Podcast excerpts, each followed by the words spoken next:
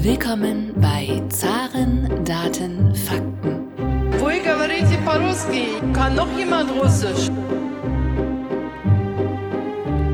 Говорит Москва. Russland ist ein Rätsel innerhalb eines Geheimnisses, umgeben von einem Mysterium. Recht herzlich willkommen zu einer weiteren Ausgabe des Zaren, Daten, Fakten Podcasts, dem Podcast, der sich vor allem mit der russischen Wirtschaft beschäftigt. mein Name ist Thomas Bayer für die AHK Russland und heute zugeschaltet ist uns Michael Heise, der langjährige Chefvolkswirt der Allianz AG und jetzige Chefökonom bei HQ Trust. 2015 wurde Michael Heise als Prognostiker des Jahres in der jährlichen Auswertung der Wirtschaftsprognosen von über 50 Institutionen durch die Süddeutsche Zeitung ausgezeichnet. Liebe Heise, schön, dass Sie die Zeit gefunden haben für den Zarendaten Fakten Podcast heute. In meiner Kindheit kann ich mich daran erinnern, Damals war Deutschland immer bekannt als der kranke Mann Europas. Jetzt, wenn wir uns die Wachstumsprognosen für 2023 anschauen, dann wird ja Deutschland wahrscheinlich eine Rezession erleiden und die anderen Länder werden in den nächsten Jahren höchstwahrscheinlich mehr wachsen als Deutschland. Können wir denn sehen, dass, dass die Gefahr wieder besteht, dass Deutschland wieder einmal der kranke Mann Europas werden könnte? Vielen Dank, Herr Bayer. Freue mich dabei zu sein. Ja, der kranke Mann Europas. Ich glaube, das war die zutreffende Beschreibung für den Zustand Deutschlands äh, so kurz nach der Jahrtausendwende. Äh, ich glaube, es ist nicht so ganz die richtige Bezeichnung für die aktuelle Situation. Äh, richtig ist natürlich, dass Deutschland eine doch erhebliche Abschwächung der Wirtschaft erwarten muss, äh, zum Teil schon verzeichnet, aber vor allem auch für 2023 erwarten muss, dass wir auch schlechter abschneiden als viele andere europäische äh, Länder. Aber äh, es sind äh, ziemlich klare Gründe, die für diese Entwicklung auszumachen sind. Das eine ist eben, dass wir einen schubartigen Anstieg der Energiepreise gesehen haben, der besonders Deutschland äh, ja zusetzt, weil Deutschland besonders energieabhängig ist, besonders industrielastig ist. Insofern hat also dieser Schock der hohen Energiepreise Deutschland in besonderer Weise getroffen. Und äh, zudem äh, sind auch die hohen oder die gravierenden Angebotsprobleme, die wir in der Nach-Covid-Zeit hatten, äh, für Deutschland besonders nachteilig, äh, weil wir eben sehr von den internationalen Lieferketten abhängen, die nicht so richtig funktioniert haben. Das sind also zwei Faktoren, die die Schwäche ganz wesentlich mitbedingen. Ähm, äh, daraus kann man nun noch nicht schließen, dass dass das Modell Deutschland äh, im Moment ähm, äh, völlig äh, obsolet geworden ist, dass wir ein kranker Mann sind. Ähm, aber man muss natürlich wirtschaftspolitisch einiges tun, um äh, eine solche Entwicklung äh, zu verhindern. Und äh, da passiert leider zurzeit noch relativ wenig. Sie haben schon das Geschäftsmodell Deutschlands angesprochen. Vielleicht können Sie uns noch einmal erklären, was war denn oder was ist denn das Geschäftsmodell Deutschlands? Das Geschäftsmodell Deutschlands ist äh, durch zwei Dinge charakterisiert. Erstens durch eine sehr, sehr hohe Internationalisierung, die eine so große Volkswirtschaft wie die deutsche äh, die für uns einzigartig ist in gewissem Sinn. Und zweitens eben der hohe Anteil der Industrieproduktion, der Wertschöpfung im verarbeitenden Gewerbe an der gesamten Wertschöpfung. Das ist im Grunde das Geschäftsmodell äh, Deutschland das eben enorm unter Druck geraten ist durch den Energiepreisschub und durch die äh, starken äh, Probleme auf der Angebotsseite bei Lieferketten. Äh, beide Faktoren, so wäre meine Prognose, werden aber an Intensität abnehmen. Die Energiepreise sind schon wieder deutlich äh, gesunken. Vielleicht sprechen wir noch drüber. Und vor allem die äh, Lieferengpässe, die wir zeitweise hatten, die Deutschland sehr wehgetan haben, die gehen doch deutlich zurück, wenn man etwa auf die Lieferzeiten selbst schaut für bestimmte Vorprodukte oder wenn man auf die Frachtraten schaut äh, für den internationalen Schiffsverkehr oder das Angebot an Halbleitern.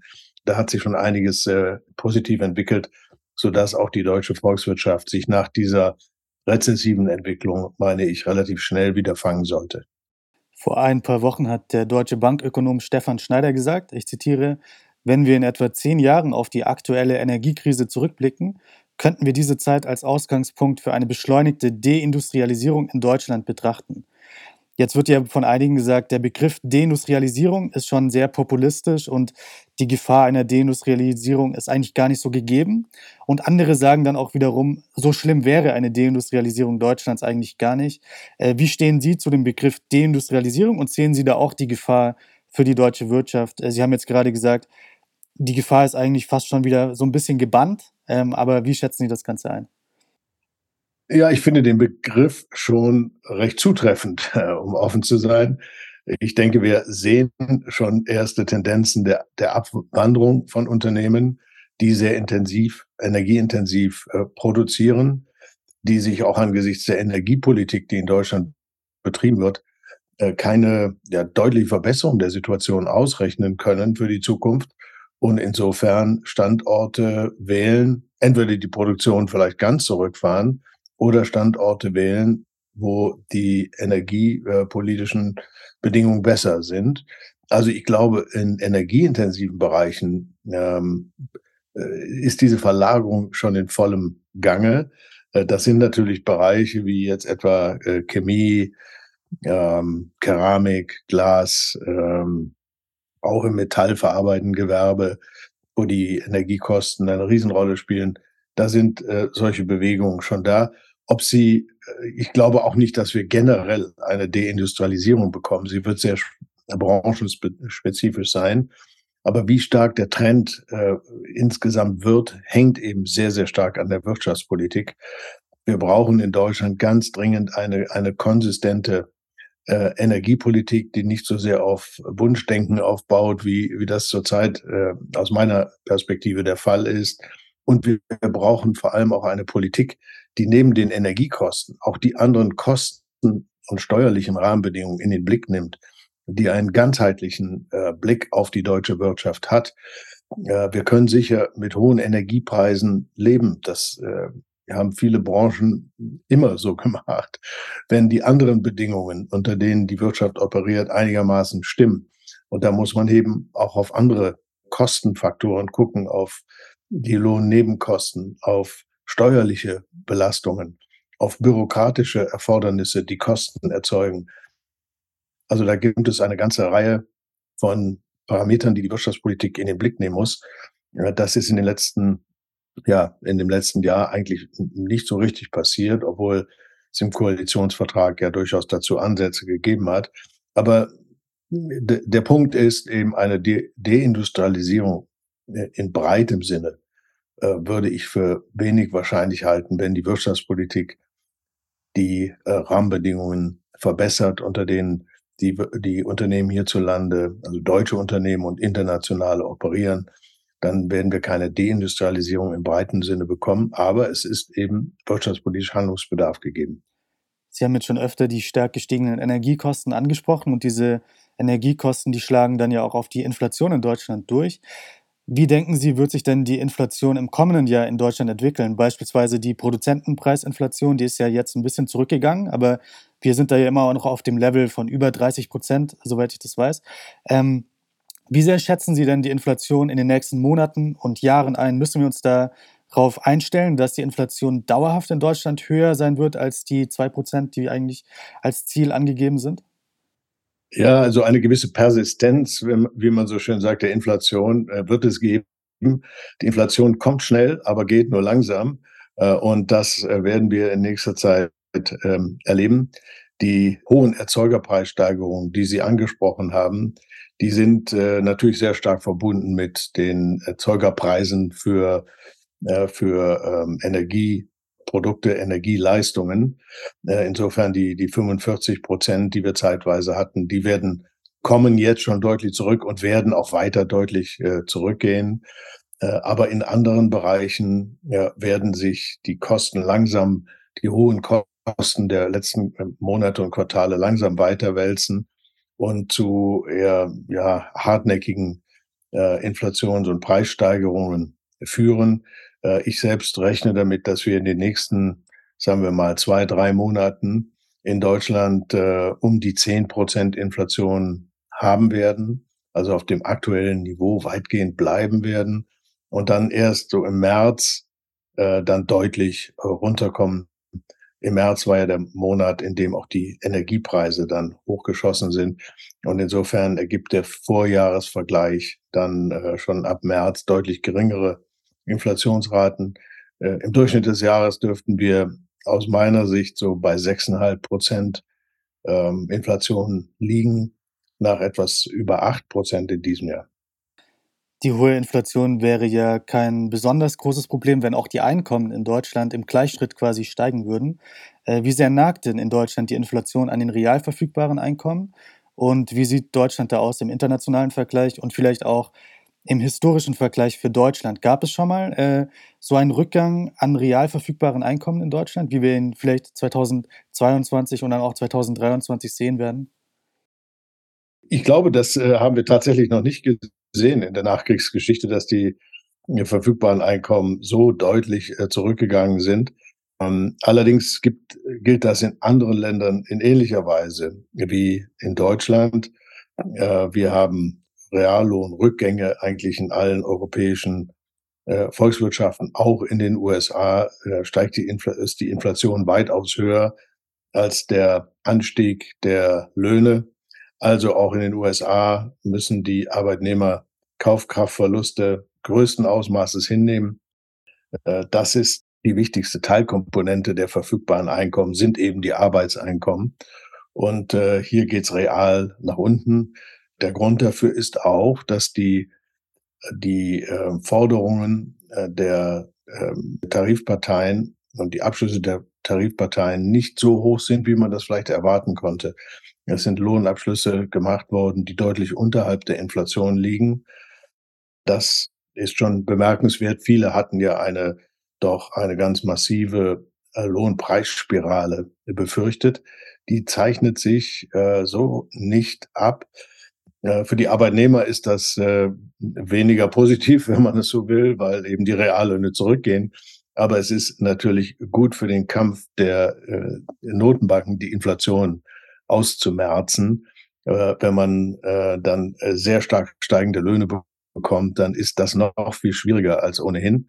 Und insofern äh, denke ich, dass ähm, auch in der Lohnpolitik, die sich, äh, die sich eigentlich sehr besonnen zeigt, eine, ähm, ein, ein Grund für einen äh, allmählichen Rückgang der Inflation gegeben ist. Haben Sie dazu Daten, wie sehr die ähm, Einkommen in Deutschland jetzt quasi real zurückgehen werden 2022 und auch 2023 oder müssen wir da noch abwarten, bis die Daten endlich äh, da sind? Ja gut, man kann es so überschlagen. Wir werden äh, in 22 äh, ja vielleicht Effektivlohnsteigerungen bekommen über das ganze Jahr, den Jahresdurchschnitt gesehen von vielleicht äh, vier, viereinhalb Prozent, während die Inflation bei acht Prozent liegt. Also da hat man dann schon einen Rückgang um dreieinhalb, vier Prozent. Äh, das ist schon, das ist schon ganz massiv. Im kommenden Jahr werden die Lohnsteigerungen dann etwas höher liegen. Da wird man sicherlich über die fünf Prozent kommen, äh, während die Inflation dann schon auf dem Rückzug ist, wie gerade gesagt, vielleicht bei sechs Prozent liegt. Also dann geht es nochmal etwas nach unten, aber nur durch, deutlich geringer. Und äh, insofern wird dann auch die, ja, die, die wirtschaftliche Erholung ähm, leichter werden. Die gestiegenen Energiekosten in Deutschland, die sind ja auch zurückzuführen auf die Sanktionen und auch die Gegensanktionen äh, gegen Russland und von Russland. Kann man quantifizieren, wie teuer denn diese ganzen Sanktionen und Gegensanktionen für die deutsche Wirtschaft sind? Beispielsweise gab es ja jetzt den Gaspreisdeckel, ähm, und es gab verschiedene Sondervermögen. Kann man das quasi als die Kosten beziffern äh, für die Sanktionen und auch die Gegensanktionen? Oder ist das schwierig, das Ganze zu quantifizieren? Also ich, ich glaube, es, ähm, es ist sehr, sehr schwierig, das äh, zu quantifizieren. Die ähm, Ukraine-Krise und äh, die Sanktionen und, und Gegenreaktionen Russlands, die zeigen sich also in, in fast allen Wirtschaftsbereichen. Äh, das Wichtigste ist natürlich, dass die Energiepreise hochgeschnellt sind. Äh, und das führt zu der Inflation, über die wir ja, oder hat den Anstoß gegeben für die Inflation, über die wir gerade gesprochen haben.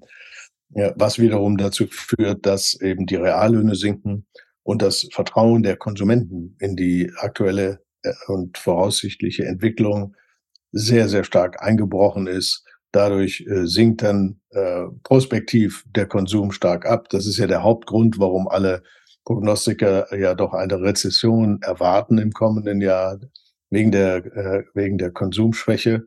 Und ähm, ja, das, ist, das ist eine Folgewirkung, ähm, ebenso wie es Folgewirkungen etwa auf der Exportseite gibt. Der deutsche Export äh, nach Russland äh, ist äh, ja drastisch äh, zurückgegangen, äh, spielt eigentlich keine sehr große Rolle mehr im, im Gesamtzusammen mit dem deutschen ähm, Exportvolumen. Auf der anderen Seite sind die Importe kräftig angestiegen, was dazu beigetragen hat, dass der traditionell hohe Leistungsbilanzüberschuss Deutschlands ganz massiv äh, zurückgegangen ist.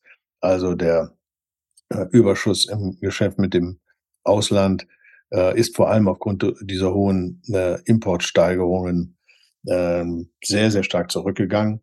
Auch das ist letztendlich eine Folge der, äh, der Krise und der, der Sanktionen. Also ähm, ich glaube, äh, es ist sehr schwer, das alles zu quantifizieren. Ähm, ich persönlich glaube, wenn wir ähm, ja diese Krise nicht gehabt hätten, eine kontrafaktische Annahme, wenn man so will, äh, wäre Deutschland äh, wahrscheinlich weiter gewachsen mit, äh, in der Größenordnung von mindestens an, anderthalb Prozent ähm, pro Jahr. Was wir jetzt sehen, ist eine Stagnation äh, im Jahre 2022, im, zweiten Halbjahr 2022 und äh, vermutlich ein kleines Minus sogar im äh, kommenden Jahr.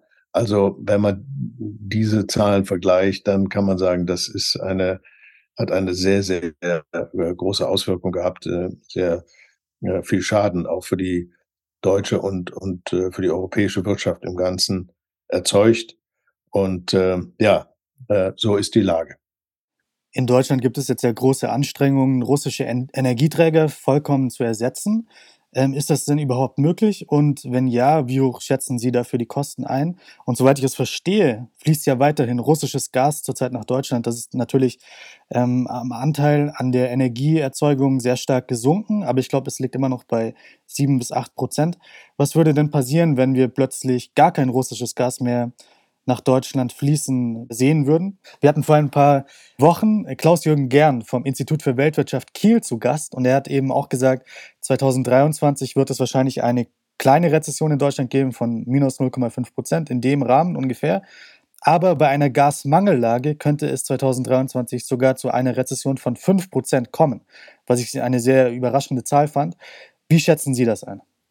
Die Möglichkeiten völlig von ähm, Importen aus Russland äh, Energieträgern aus Russland unabhängig zu werden, die sind nicht sehr groß. Äh, wir müssen ja sehen, es, es, geht, äh, es geht um Gas, aber es geht auch um andere Energieträger und es geht um viele andere Rohstoffe, die auch für die Produktion äh, sehr wichtig sind.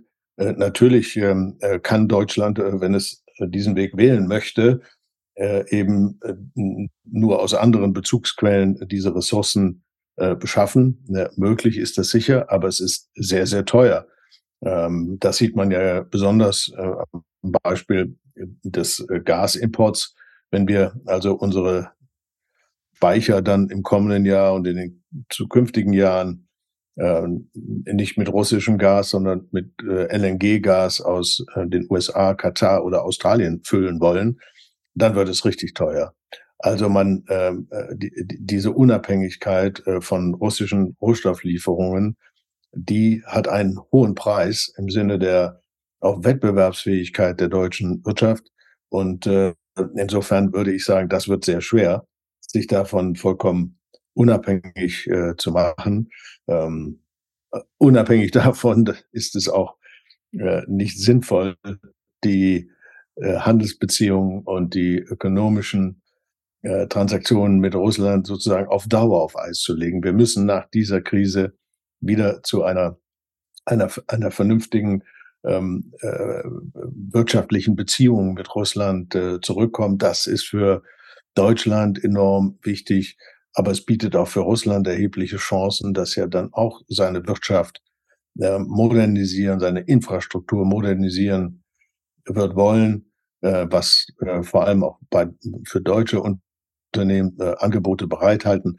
Also äh, wir müssen da wieder zu einer, einer vernünftigen Wirtschaftsbeziehung nach Überwindung dieser Krise kommen.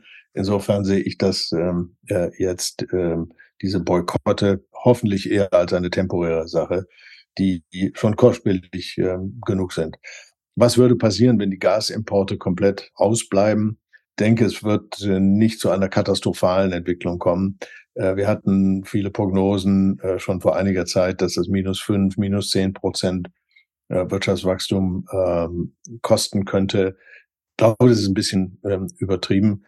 Die ähm, Flexibilität der Marktwirtschaft hat sich hier erneut gezeigt, nach meiner Einschätzung.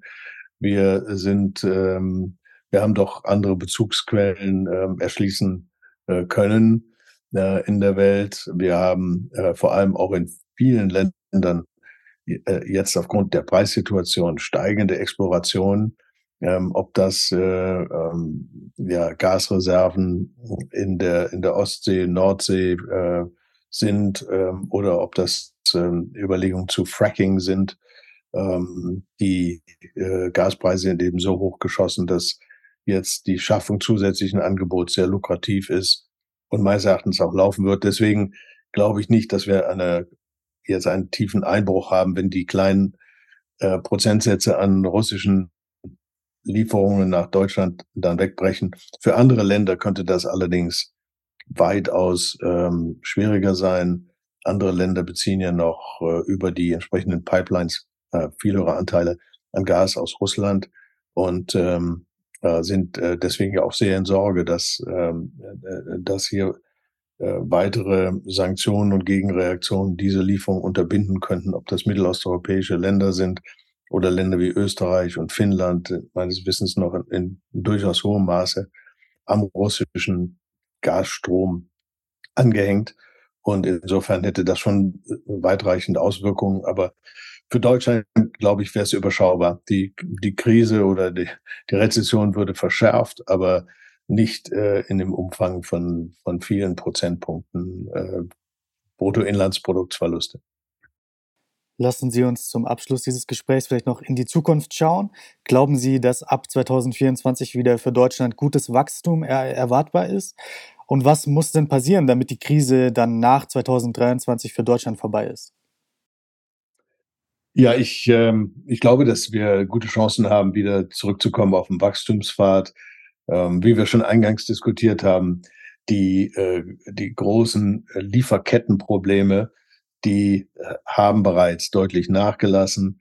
Äh, und wenn äh, jetzt China auf dem Weg der Wiedereröffnung weiter vorankommt, wird das auch dazu beitragen, dass die, ähm, ja, diese Angebotsprobleme geringer werden. Das wird ähm, der deutschen Industrie insbesondere helfen, die hohen Auftragsbestände, die äh, äh, tatsächlich auch noch in den Büchern stehen, dann auch abzuarbeiten. Ähm, das, äh, glaube ich, ähm, lässt eine einigermaßen günstige Entwicklung erwarten. Ich persönlich gehe auch davon aus, dass die Energiepreise nicht erneut, ähm, sagen wir mal, sich äh, äh in den Steigflug gehen. Das wäre natürlich schon ein sehr großes Risiko wenn jetzt die, die Ölpreise, Rohölpreise oder Gaspreise äh, mal wieder um äh, ja, zweistellige Prozentsätze äh, nach oben gehen oder sich verdoppeln, wie wir das ja in, in 2022 durchaus erlebt haben, dann ähm, äh, wäre die wirtschaftliche Entwicklung auch sehr getroffen. Also das darf nicht passieren. Ich gehe aber auch nicht davon aus, dass es passieren wird in einer insgesamt etwas schwächeren äh, weltwirtschaftlichen Entwicklung werden die Preise nicht so stark anziehen.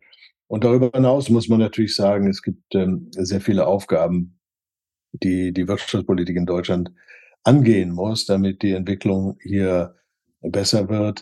Es gibt insbesondere eine, auch am Arbeitsmarkt eine große Knappheit an Arbeitskräften, an, an Fachkräften, aber auch in Bereichen, wo äh, die, die, das Qualifikationsniveau nicht so hoch sein muss. Da gibt es wirklich allenthalben Engpässe und ähm, deswegen äh, glaube ich, muss die Regierung hier auch mehr Flexibilität erzeugen, auch die Migration, die Zuwanderung von Fachkräften erleichtern. Das ist ja zurzeit ein großes Thema. Ich denke, das wäre, äh, das wäre sehr wichtig, dass man da vorangeht. Und ansonsten, äh, gut, das haben schon viele gesagt, die Politik muss eine äh, gute, ja, äh, gute Rahmenbedingungen schaffen, damit deutsche und ausländische Unternehmen mehr in Deutschland investieren.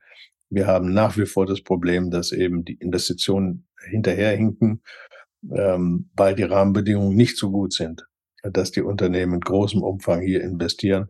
Und da gibt es ähm, doch eine ganze Menge an Stellgrößen, die die Wirtschaftspolitik anpacken muss. Und ähm, dann, glaube ich, äh, wird Deutschland wieder in eine recht gute Entwicklung hineinkommen.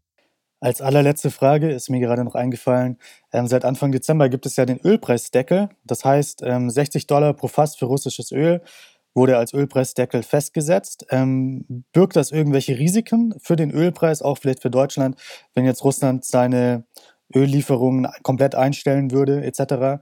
Oder wenn OPEC Plus darauf reagieren würde? Und Gab es äh, so etwas Vergleichbares schon einmal in der Geschichte äh, der Wirtschaftswissenschaften, dass quasi der Käufer den Preis festgelegt hat äh, für eine Ware, die er kaufen möchte? Ja, meines Wissens hat es das in dieser Form noch, noch nicht gegeben. Ich muss sagen, ich bin auch von Anfang an sehr skeptisch gewesen, ob dieser Weg uns weiterbringt. Die Motivation ist natürlich klar, dass man möchte, dass ähm, äh, auch äh, Russlands Politik etwas unter Druck kommt und die enormen Einnahmen, die Russland ja im Jahr 2022 und voraussichtlich auch 2023 erzielen kann, aufgrund der hohen Preise, dass die etwas abgedämpft äh, werden. Ich glaube, das kriegt man nur hin, wenn man äh, die Nachfrage reduziert, wenn man weniger verbraucht. Dann gehen die Preise runter. Aber dass der Käufer eben bestimmt, äh, den Preis bestimmt, das wird meines Erachtens nicht funktionieren. Das könnte passieren, wenn die ganze Welt einem solchen ähm, einem Preisdeckel äh, zustimmen würde, die äh, alle, alle großen Importländer das gleich äh, handhaben würden. Aber das ist ja mitnichten der Fall. Insofern ähm, wird äh, äh die Entwicklung vielleicht so verlaufen, dass eben äh, die ähm, Preise für Exporte in die westlichen Länder, die diese Sanktionen ähm, beschlossen haben, äh, dass die ja gar nicht mal runtergehen, sondern aufgrund einer Knappheit äh, an Öl, aufgrund der, der, der Rücknahme des Angebots, die, die ja Putin auch äh, angekündigt hat, dann durchaus eher steigen. Und ähm, die Öllieferungen Russlands dann verstärkt in andere Länder gehen. Also ich denke, das ist äh, kein wirklich schlaues Konzept. Die Motivation ist klar, aber in der Umsetzung wird es meines Erachtens scheitern. Lieber Herr Heise, vielen Dank für Ihre Zeit und Ihre tiefe Expertise. Ich glaube, wir können zusammenfassen, dass Sie doch relativ positiv gegenüber der deutschen Wirtschaft noch eingestellt sind. Sie sehen einige Probleme, aber generell gehen Sie nicht davon aus, dass 2023 eine besonders große Krise kommt und Sie gehen auch davon aus, dass ab 2024 die deutsche Wirtschaft dann wieder auf einen Wachstumspfad zurückkehren kann. Vielen Dank für Ihre Zeit. Danke, Herr Bayer.